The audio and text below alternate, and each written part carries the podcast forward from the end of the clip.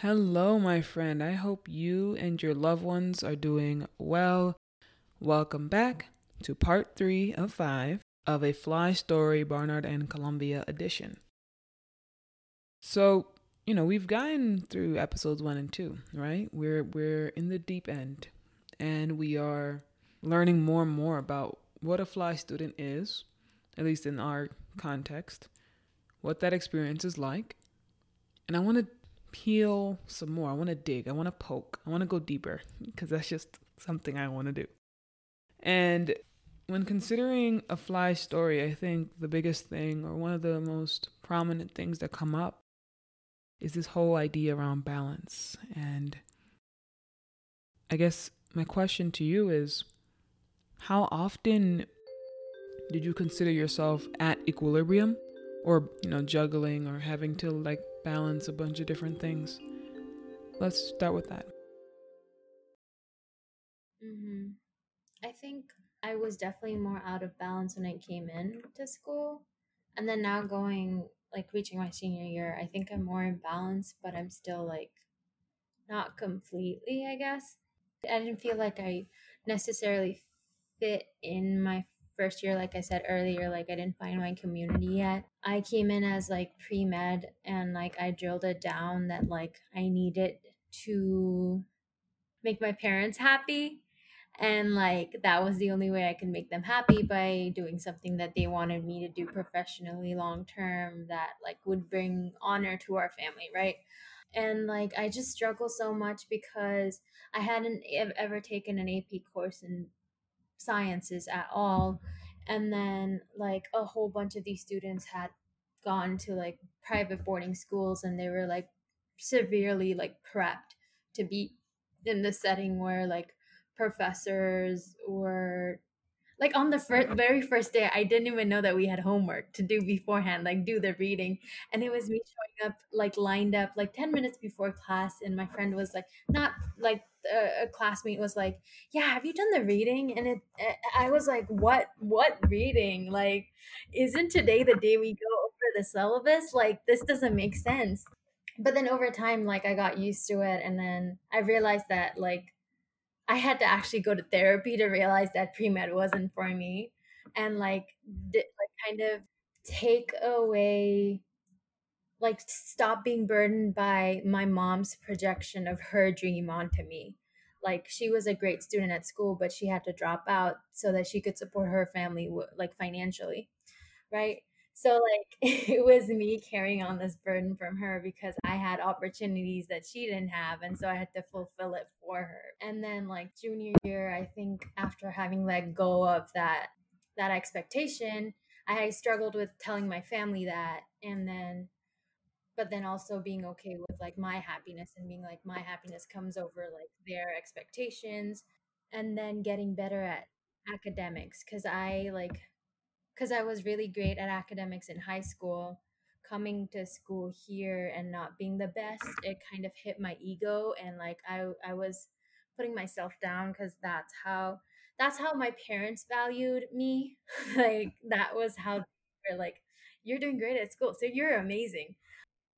Right, you're like the perfect kid, except in other other ways. Like anyway, um, and then here I am in college making it like making my dream come true and yet I'm failing at it somehow. I remember just past this summer my parents like they were just we were in a fight and my parents were like it doesn't make sense how you didn't get a hang of it really fast like hang of uh, college really fast they were like if you put enough effort you would have been fine with it and and being like pointing to stories about how like people are geniuses and stuff and like equi- like comparing me to it and asking me what went wrong so I guess in that sense, I found the balance in like keeping out my parents' like judgment off me and like their expectations and their burdens that were projected onto me while also yet allowing them to like push me and motivate me because of the sacrifices they made.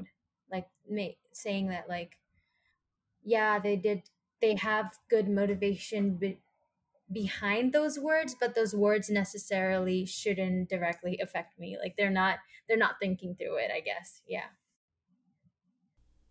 there's a lot to unpack here. And I think this narrative really sets the precedent for what's to come in this episode and then also in further episodes where there are points of contention when you are trying to balance all these different things. At the same time, we do a really, really good job of it sometimes. And I want to keep that in mind. I want to keep that in mind.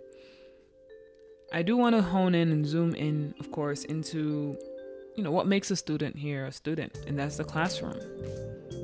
And I guess my question is, what has your experience been like being in the classroom setting? I think a fear I had was just not knowing enough or like not being well read or just I had this like assumption that like I was not prepared for this institution. Therefore, I was not prepared for any of these discussions we're having because I did not read some theorists um, like everyone else did. And I really, you know, like I really couldn't in that moment understand that like it's okay to not know everything and not read everything and still have a perspective that's insightful and a perspective from my identity can in some ways just be enough to add to a conversation. I think a big fear of mine was just like being looked upon as not belonging. And i think like no like i think people can't look at me and identify me as FLI but i think knowing that i hold that identity like amplified how it felt you know? And i think like it uh, it made me feel like that's all that i i was and that's all i can offer in this space. And which is like not completely true you know? And i think like since like it was so central to like my identity or at least i felt like it was so central to my identity at that time it really felt like everybody else felt that way too.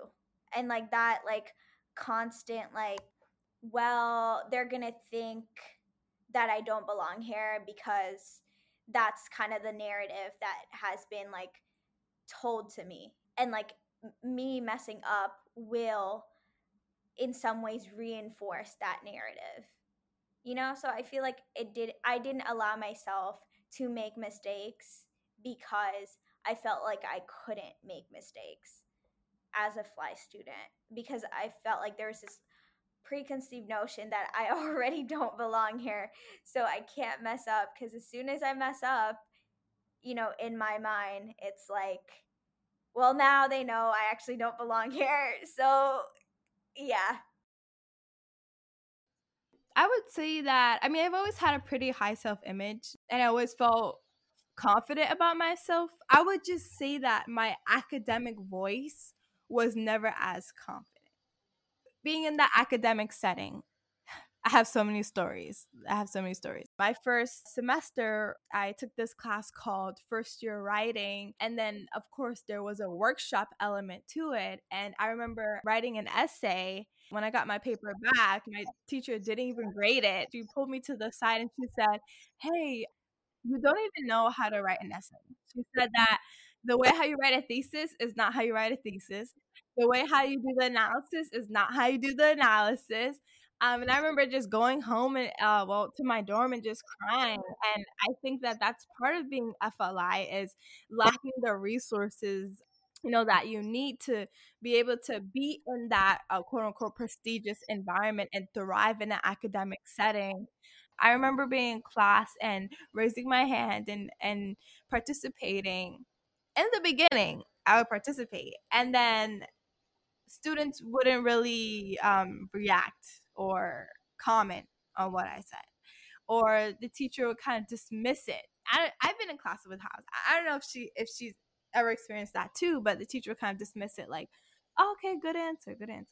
And then someone else would say the exact same thing, but just add a couple of SAT words or or make it sound more um sexy and then you know they would get the glory right and, and, they would say wow you know that's great like it's great that you said that and, and stuff like that so yeah i would say my academic voice is the biggest thing that i had to overcome I would say some professors, um, actually the second semester professors, um, they were, I mean, then again, they're also grad students or post-grad students. I mean, they're also professors, but you know, like if we're talking about like actual professors, you know, who have like the chairs of like the departments and stuff, um, they tried really hard to open up narratives and conversations with us. I think they really tried like humanizing our own narratives and our own experiences.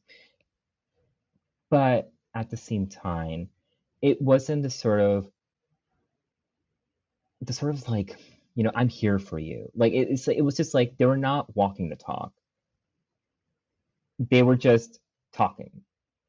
Um and you know, it's like it was just a really weird feeling when I went to, you know, some of my classes and I really wanted to, you know, talk to some of these professors and just want to just be like, hey, you know, I'm just really interested in taking your class, or you know, even for the professors um, whose classes I was taking around that time, just even like trying to have this sort of like open dialogue with them, the initial open dialogue, there was this sort of like gatekeeping that was happening. It was like whether or not if you are like worth talking to, and the only way that they saw like something in me was whenever I was like, I had to expose myself. I had to expose myself as like, you know, you know, hey, I'm a queer student. Hey, I'm a Muslim. Hey, you know, I'm this. You know, hey, I'm a you know traumatized child. You know, because I certain events happened to me. Is it it always was a some sort of like transaction that I had to make with them.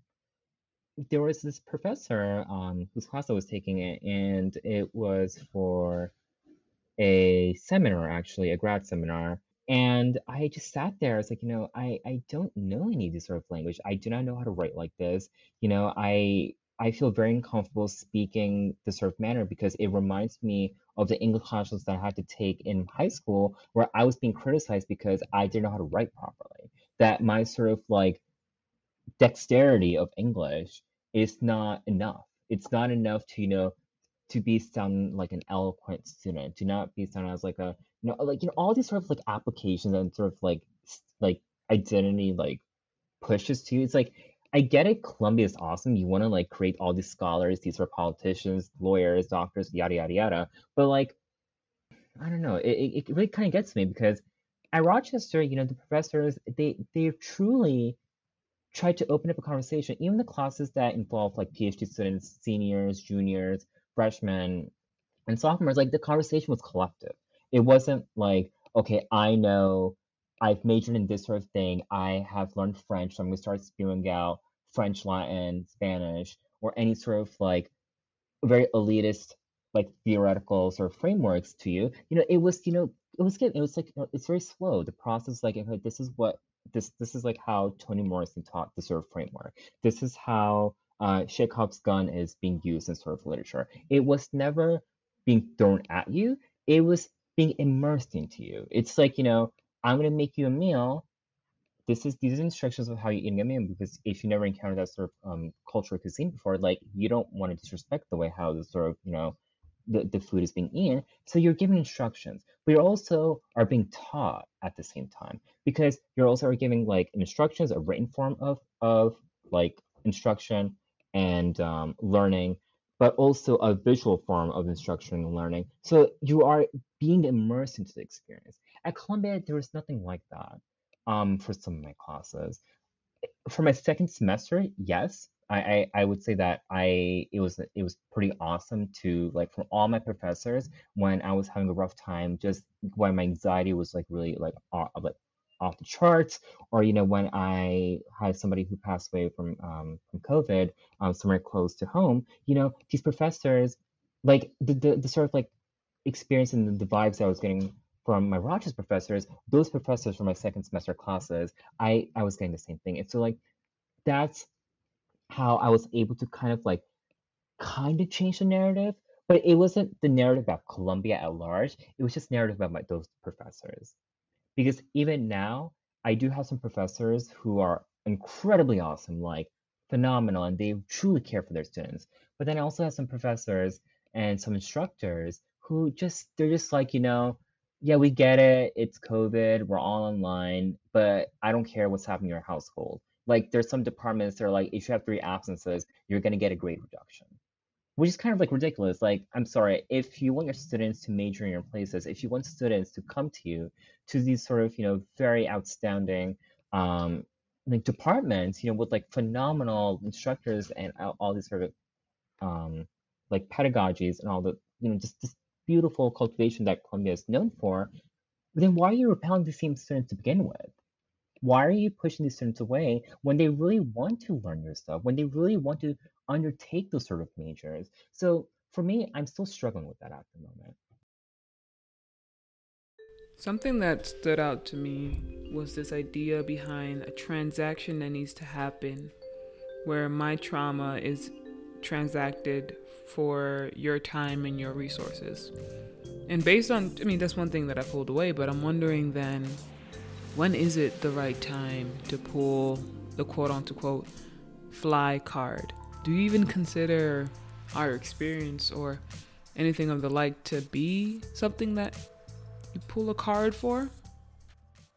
Not necessarily. I feel like when you pull those cards, I feel like prof- at least for professors, they don't really care. Like either they think like they're like they pity you and they're like like if you say like for example like my first year in economics a lot of people in my economics class took ap economics right before going in and i felt like i was in like a disadvantage but i felt like when i i didn't tell my professor like i was a low income student but i was like oh my high school didn't have ap econ and he kind of looked at me and he was like his he didn't say it but his face kind of gave me the expression like oh like that's why you go to private school. I also hear from like my other friends, like when they tell the professors like they're a low income student or they're in like HEOP or the opportunity program, the professor like kind of discriminates against them. And they just see like affirmative action, if that makes sense. Like they're like, oh, you're not supposed to be here because you don't, actually don't qualify. Like they give the students like at least that attitude or that perspective from them. And I feel like that does touch upon like politics and stuff like that. And um, but I feel like the financial issue, it didn't mm-hmm. really how do I say like I never like pull that card. I don't really pull my FLI card unless like it's in extracurriculars, if that makes sense. Because in extracurriculars, like if I'm advocating for FLI students, obviously I'm gonna pull my card because I'm speaking from the actual like FLI student's perspective and not just like, hey, I heard this person say this, so that's what I think FLI students want. Because like I'm a FLI student, so I know what FLI students want. You know what I mean? Um, but in terms of like academics or like when I pull like finance or academic FLI card, that actually never happens because I kind of tell myself like that's not an excuse, but there are some times where I can't afford the textbook. Like if it's like two hundred dollars and I know my book voucher doesn't like cover it, but I feel like I should have told the professor like, hey, I can't afford it, if that makes sense. Because the professor just thinks like, oh, you just don't want to read the textbook. I think I talk about it a lot now, especially my clubs, because I'm in some leadership positions and I almost always make that a huge part of what I want to be for the team and what I think the team should be aware of. Because in a lot of my groups that I'm in, um, I'm like one of the only low income students. And that's really evident, especially in a club sense where we're like traveling and things like that. Uh, I mean, the school covers like our costs for flights, but even like buying dinner out, like it's not feasible for me. So just like being active about that and like telling my story in a way that hopefully will be productive. Um, I don't know if that's really a a card. I think I pull it sometimes for my professors, but I think it's I've been trying to be gentle on myself and tell myself that that's okay because it is my reality. It's my like if I need an extension because I've been working multiple jobs and like also figuring out where I'm going to be living because my living situation is unstable because my parents don't have a place for me right now, like then so be it. Like that's the honest truth, but it does feel sometimes when it I use it more than once, I'm like, like you think by this point I'm 19, like and been living in this identity my whole 19 years, you'd think I'd be able to get a grip, but I'm like can't. Um, but yeah, and I think I use it. I don't use it per se, but I it, it helps explain a lot of things about me that I would like have blamed on myself until like I learned more about how being FLI can affect you in so many different ways in the way you grew up which affects who you are like personality wise and yeah the same how like coming to realize like my biraciality really how that really affected who i am um, and my personality for a long long time. And instead of like blaming myself for being like shy to take up space because i was in a really white school like um instead of blaming myself and being like damn why am i so shy? I could be like okay it makes sense i didn't want to i didn't want to take up a ton of space because i didn't want it people didn't want me to take up that much space. So it's like i don't know interesting to think about. I think that in a lot of cases like you do have to use that um, identity as just like something that you bring forward because how can you justify like for example if like did i take an art class and i need to buy $300 worth of art supplies? Like i honestly i like don't have that money to like be doing it but like i want to do it. And in certain points of your life you do have to advocate for yourself. And it's i think it's more about advocacy and speaking up and being humble and sharing your story. But at the same time it could be really invasive and just like why do i have to share my whole story to you? Like why can you just believe me? Like it's like there's good and bad to it. I've been on both sides where like i'm like i literally cannot pay this medical bill because this is just like insane like and so like i reach out to like barnard and i'm like can you guys help me out and then sometimes they're like yes sometimes they're like no but in either case, it's always just best to reach out. It could be a saving grace. But in regards to like them being like, oh, you have to share more about your story, like you have to write this, this, and that. I'm like, for example, when Barnard was doing like the housing things, like accepting applications, like I literally I could not get myself to write the just like the personal statement because there was just a lot and like I mean it's it's a lot that I still I'm still trying to work on for myself but it's also a lot that like I'm just not comfortable sharing because I didn't know who was going to be reading it. And even if I knew who was reading it I'm just not comfortable with that person because now it's on record. Now it's on on the files. Like whatever like I chose to share um like anyone could like see it. Like what if they're like hacked and then somebody opens it and like you know literally it could be anything. But i i don't know why they like it feels like a pattern over and over where they're always asking us to do this and i wish that there was some way that we could stop that but i don't know i i, I honestly i don't know that's the aspect of the identity where I'm like, it really sucks. Like you really have to be so open and you have to share so much, so many details. And sometimes they literally they just don't care and it, it hurts like when you feel invalidated.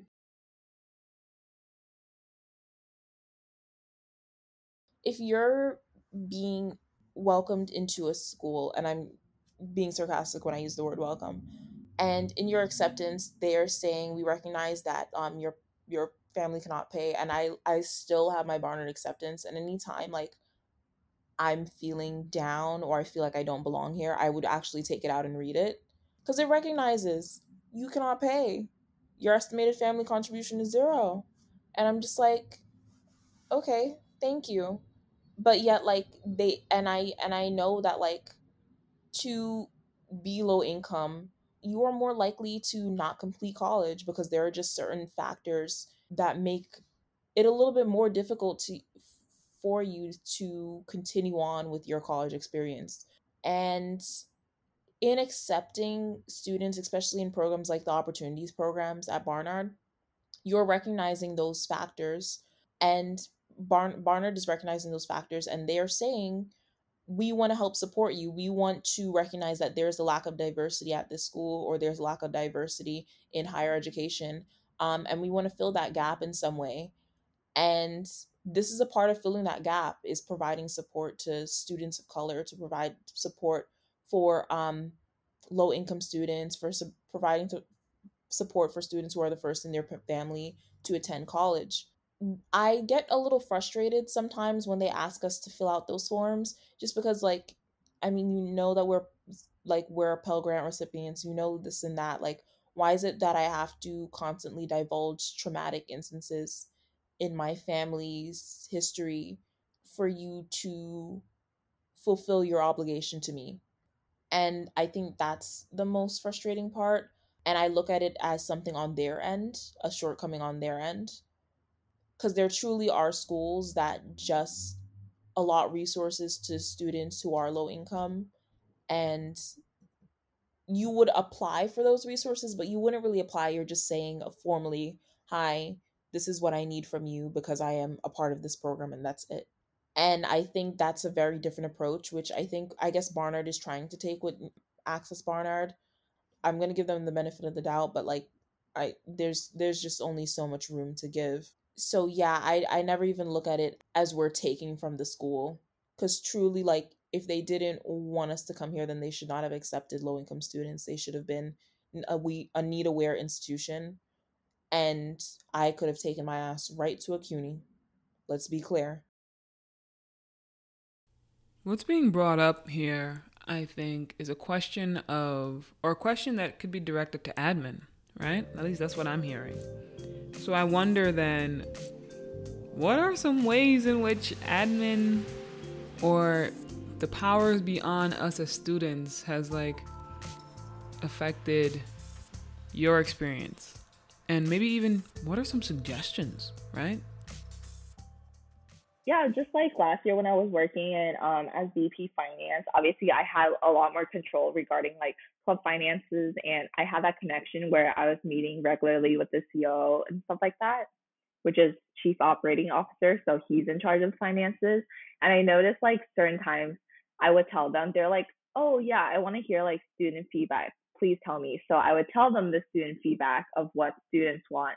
And they would be kind of like making excuses, saying like, oh, are you sure? Because um, from our perspective, it's actually like this but I think like I what I said was very logical because later on like they were speechless by the end of the meeting and the VP finance was like very like against what I was saying so she kept like kind of like making excuses of why like students shouldn't have the support that they needed and at the end like after I keep pushing back I was like no like I understand where you're coming from but the evidence shows that it's like this and then at the end of the meeting the CEO um, the former CEO, um, I think his name was Robert. He was like, "Oh, okay, we'll get those fixed." You know, so like you really need to hold like those people accountable and also show like, okay, I agree with your side, but I also have proof that that's not working effectively, and you're gonna save a lot more money in the long run. Because um, in SGA meetings, something very interesting is the school keeps saying that they're not getting enough alumni donations. But the truth is, if you're not providing alumni with the things that you promised that you're going to provide us, like all the resources and stuff like that, if we're not happy during our undergraduate experience here, we're not going to donate money when we graduate. and statistics literally show that low income students who go to private schools who actually enjoy their experiences here and feel supported, they're more likely than like wealthier um, alumni to like donate more money to the school, if that makes sense. And I, I've been thinking about that a lot just because I think, especially when it comes to student advocacy, I, I do see a lot of students putting a lot of mental strain on themselves to just change the school, to like do a lot of free labor for the school. Then I'm like, why? Like, why do we have to do it? And it's like really like I have friends who literally have to go to therapy because of this. Like, and I mean other things too, but like this is like definitely something like I also talk about in therapy because it's traumatizing to go to a professor and like totally get dim- dismissed about like their problematic behavior when you like stand up to them finally. Because I think like also just standing up to them in the first place is difficult. Um, and then once you do it and then getting dismissed is like is heartbreaking.